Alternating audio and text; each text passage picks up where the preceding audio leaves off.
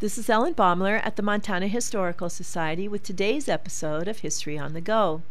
Lewis Reeder was a Pennsylvania brick and stone mason who came to Helena in 1867 not to mine, but to build. He knew that the community would need fireproof buildings, and that is how he intended to make his fortune. Soon he had a number of contracts, saved his money, and invested in property. One of these properties was a collection of buildings that spread up a narrow alley. Reeder added to them, and eventually 32 tiny one room apartments offered miners better living conditions than in the log cabins they were used to.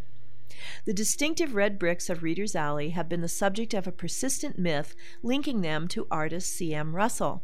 Russell's family owned the Parker Russell Mining and Manufacturing Company in St. Louis, Missouri, a leading maker of industrial fire brick.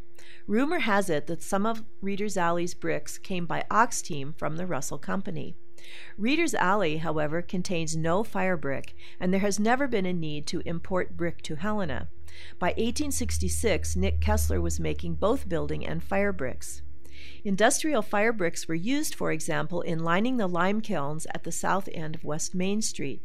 Inspection of the kilns reveals a variety of imported fire brick from Chicago, St. Louis, and elsewhere, but there are no Parker Russell bricks in the kilns. There does, however, seem to be some truth to the rumor that Parker Russell bricks came to Helena.